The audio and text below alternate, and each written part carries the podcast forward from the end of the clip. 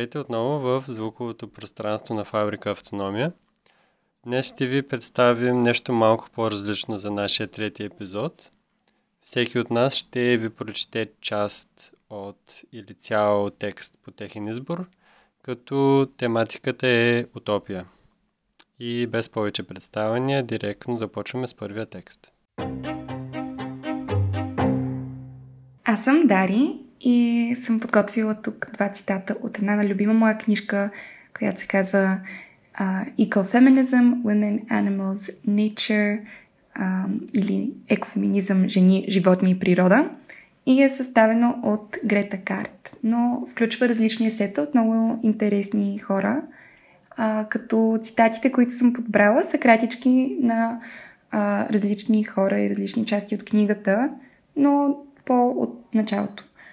Първия, който искам да споделя, ще го прочета първо на български и после на английски в оригинал. Теорията, виждането на повтарящи мотиви, показването на гората, както и дърветата, Теорията може да бъде русата, която се надига от земята и се събира в тъждовните облаци и се връща към земята отново и отново. Но ако не мирише на земята, не е полезно за земята. Това е на Адриан Рич от записки за политика на локацията, нейн труд, но а, е нещо като въведение в самата, в първата глава. А, и в оригинала звучи последния начин. Theory. The seeing of patterns showing the forest as well as the trees Theory can be a dew that rises from the earth and collects in the rain cloud and returns to the earth over and over. But if it doesn't smell of the earth, it isn't good for the earth. Вторият цитат, някакси за мен те са свързани, на български звучи така. Една от участничките в работилницата на Мерилин Уеринг по тема глобални економики говори най-красноречиво. Това, за което се записвате тук, каза тя, ако наистина ви е грижа за проблемите на този свят, е до животна присъда. Способността да скърбим и след това да правим нещо струва всичко. Искаме да помним, че емоциите са нещо, което ценим. Създаването на промяна на глобално ниво, това не е нещо, което можеш да правиш през свободното си време. Всички ние трябва да го живеем. Или в оригинал звучи ето така – one of the participants in Marilyn Waring's workshop on global economics spoke most eloquently. What you're signing on for here, she said, if you really care about the issues of this world, is a life sentence. The capacity to weep and then do something is worth everything. We want to remember that emotions are things we value. Creating change globally, this is not something you can do in your spare time. We all have to live it. Общо взето аз свързвам тези цитати с темата за утопия, не толкова като представа за крайна цел, очевидно, а по-скоро като процес. И може би самата утопия е процес, за мен със сигурност, който вече е започнал за много от нас. Дали в фабрика автономия, дали в градините, които гледаме, дали в отношенията ни с други хора, с колективите, в които участваме. И смятам, че тези цитати на мен лично ми носят някаква посока, някаква, някакво чувство, което се опитвам да нося в а, живота ми и да си припомням, че тези неща са важни.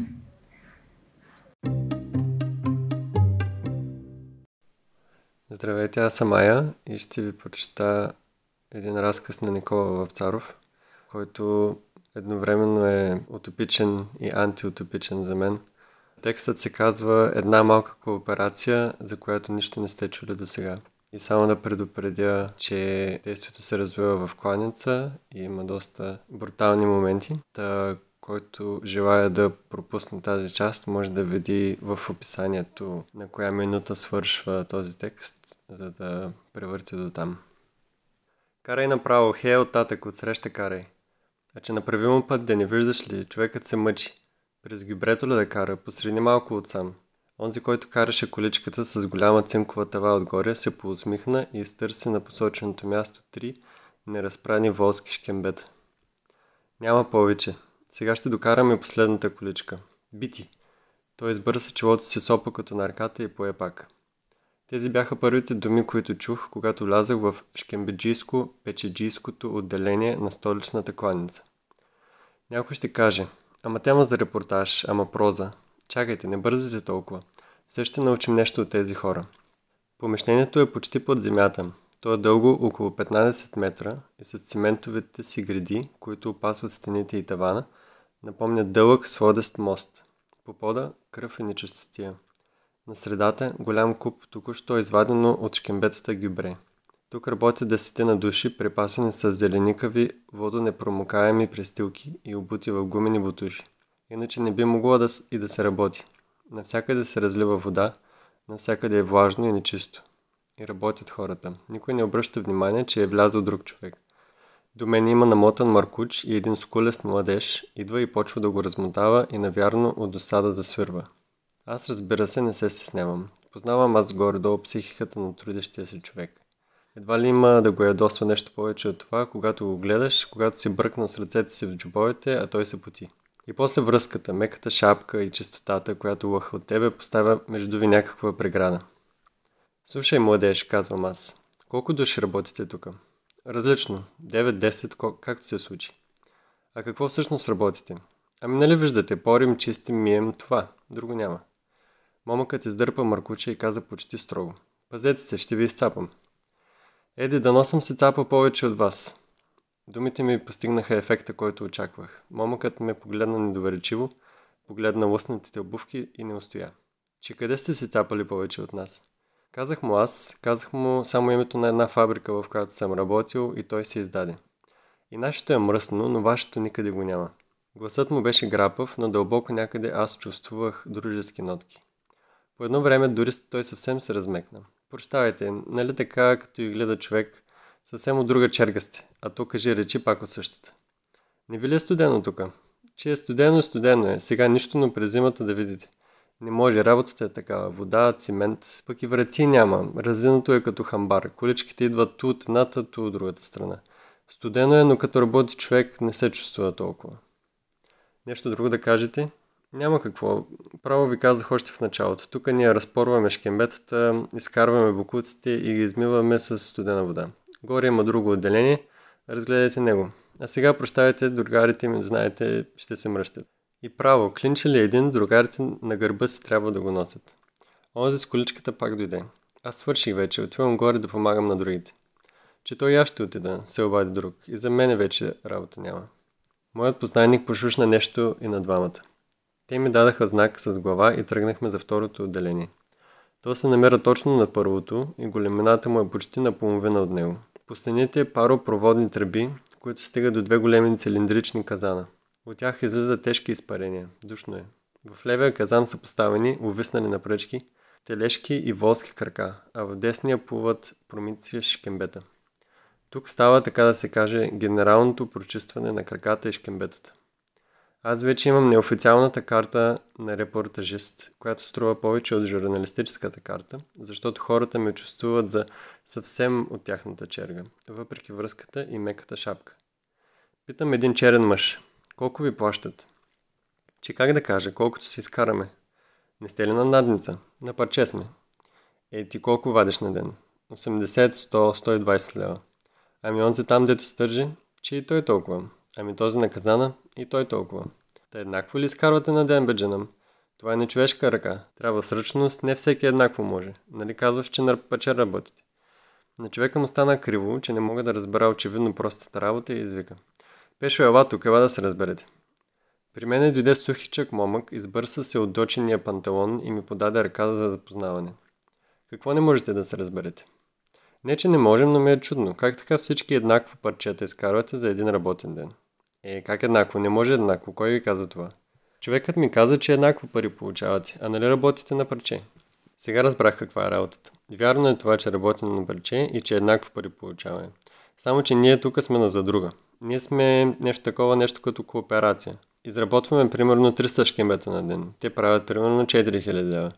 Тези пари си ги делим по-равно. Това е всичко. И иначе може да се работи, само че не струва.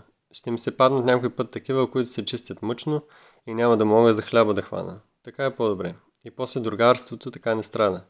Не се гледаме на криво, помагаме си, по-близки ставаме. Ето на, мобилизираха някой от нас, ние и тях поддържаме. Получават си хората колкото всеки от нас. Аз бях два месеца войник, идвам си и другарите ми броят значи 5000 лева. На, казва, това ти се полага. Взимам аз парите и си купих радио. Сега вечер все на него кисна. Въртя от единия край на скалата до другия. Слушам някой приказва отдалече, от Алжир. Не разбирам нищо от приказката му, но като че ли виждам и него, и къщите, и палмите, и всичко. Хубава работа. В очите на момъка се разгоряха въглени. Той махна с ръка и после замълча.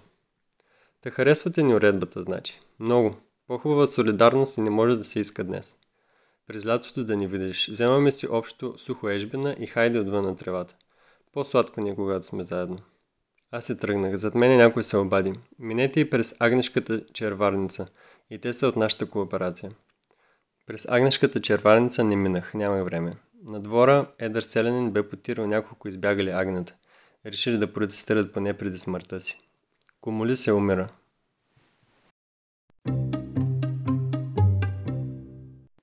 Четивото, което избрах е статията Матриархални общества и парадигмата на дара от сборника Теория на економиката на даровете.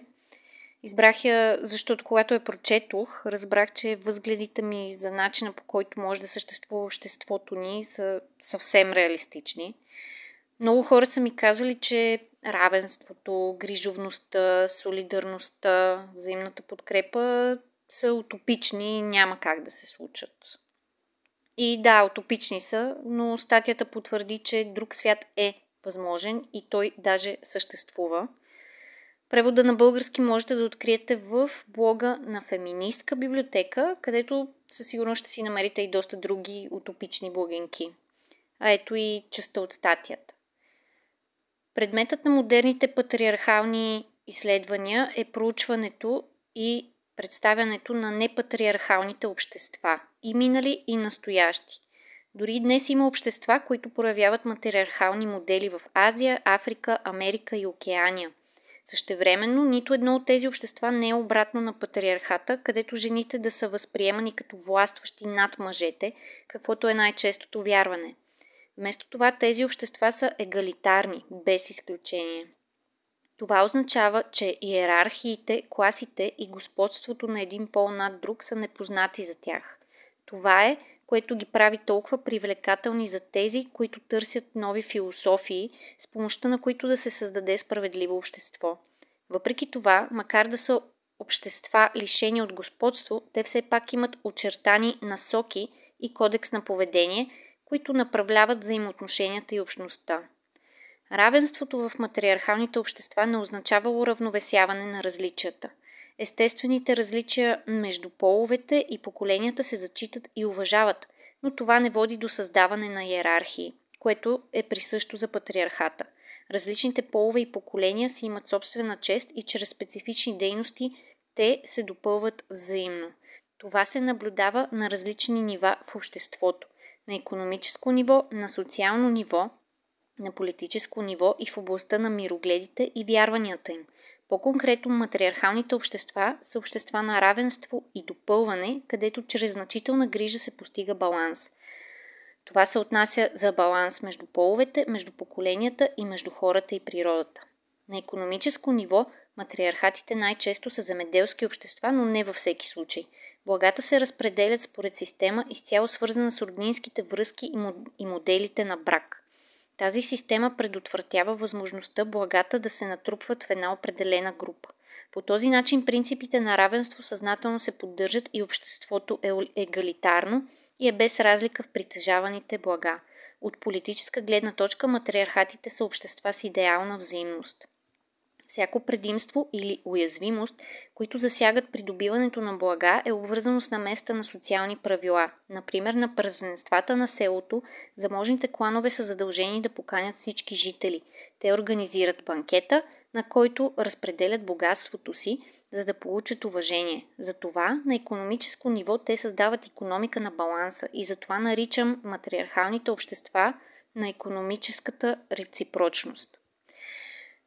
На политическо ниво дори процесите по взимане на решения са организирани чрез матриархалните родствени връзки. В дома на клана жените и мъжете се съвещават, за да обсъждат семейни въпроси. Нито един член на домакинството не е изключен. След задълбочена дискусия, всяко решение се взима с консенсус. Същото въжи за цялото село. Ако трябва да се обсъждат въпроси, засягащи цялото село, делегати от всеки клан се срещат на съвета на селото. Тези делегати могат да са най-възрастните жени от клана, матриархите или братята и синовете, които са избрани да представят клана. Никое решение, което засяга цялото село, не може да бъде взето без консенсус между всички кланове. Това означава, че делегатите, които обсъждат въпросите, не са тези, които взимат решенията. Политиката на селото не се формира от съвета на селото, защото делегатите служат само като преносители на комуникацията. Ако съветът отбележи, че някои кланове са с различно мнение, делегатите се връщат в дума на клана си, за да обсъждат въпроса допълнително. По този начин консенсусът се постига в цялото село стъпка по стъпка. Здравейте на всички, аз съм Петър от колектива на Фабрика Автономия и а, в този епизод на подкаста аз ще ви прочита малък отказ от един текст, който написахме през 2013 година. Той се казва Визия за радикална промяна и за социална реализация и е продукта на Българския социален форум, който организирахме по това време. Започвам. Българският социален форум беше сформиран в началото на март 2013 година след зимните протести, които доведоха до падането на правителството. Непосредствената цел беше да опровергаем политици, експерти и медии, които настояваха, че хората не знаели какво всъщност искат.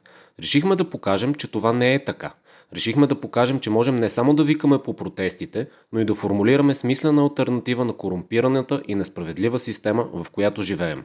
Разработените документи представляват визия за радикална промяна на системата и засягат всички аспекти на човешката дейност, в чието създаване с текстове, коментари, аргументи и съображения участваха близо 200 души, както в онлайн версията на форума, така и в асамблеите и работните групи на живо, допринасяйки към този експеримент по пряка демокрация. Тази публикация съдържа три различни документа. Първият – Харта на принципите на Българския социален форум. Този съвсем кратък текст беше разписан дума по дума и прият с консенсус от първата обща асамблея на форума. Второ, политикономическа визия. Този документ беше разработен от работните групи за пряка демокрация и солидарна економика. И трето, социална реализация, приложения и примери. Това допълнение към визията беше разработено от работните групи за екологични и социални проблеми. Започваме с хартата на принципите на Българския социален форум. Форумът е отворено и публично пространство за социален диалог и формулиране на предложения за промяна на системата с цел подобряване на живота в България. Форумът се базира на принципите на пряка демокрация, т.е. всеобщо участие, економическа справедливост и социална солидарност. Форумът се води от убеждението, че една по-добра, по-демократична и по-справедлива България е възможна в един по-добър свят – Форумът е изява на идеята, че обикновените хора могат реално да се самоуправляват, а не да бъдат мамени от политици и грабени от олигархичния елит. Форумът се придържа към хартата на принципите на Световния социален форум от Порто Алегре. Участниците във форума представляват само себе си. Не могат да участват партии, държавни организации, НПО-та и бизнес интереси, тъй като те са в същността на проблемите, които искаме да разрешим. Прочетох само въведението.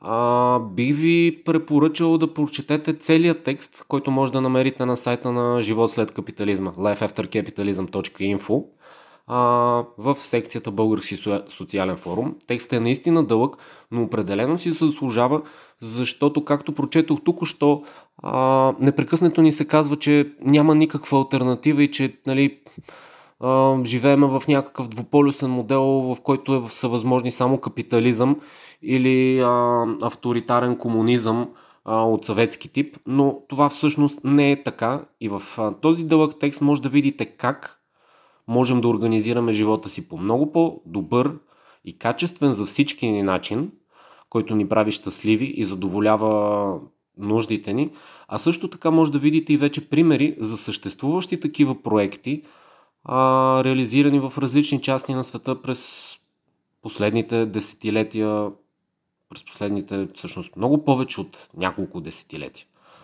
А, благодаря ви и приятно четене!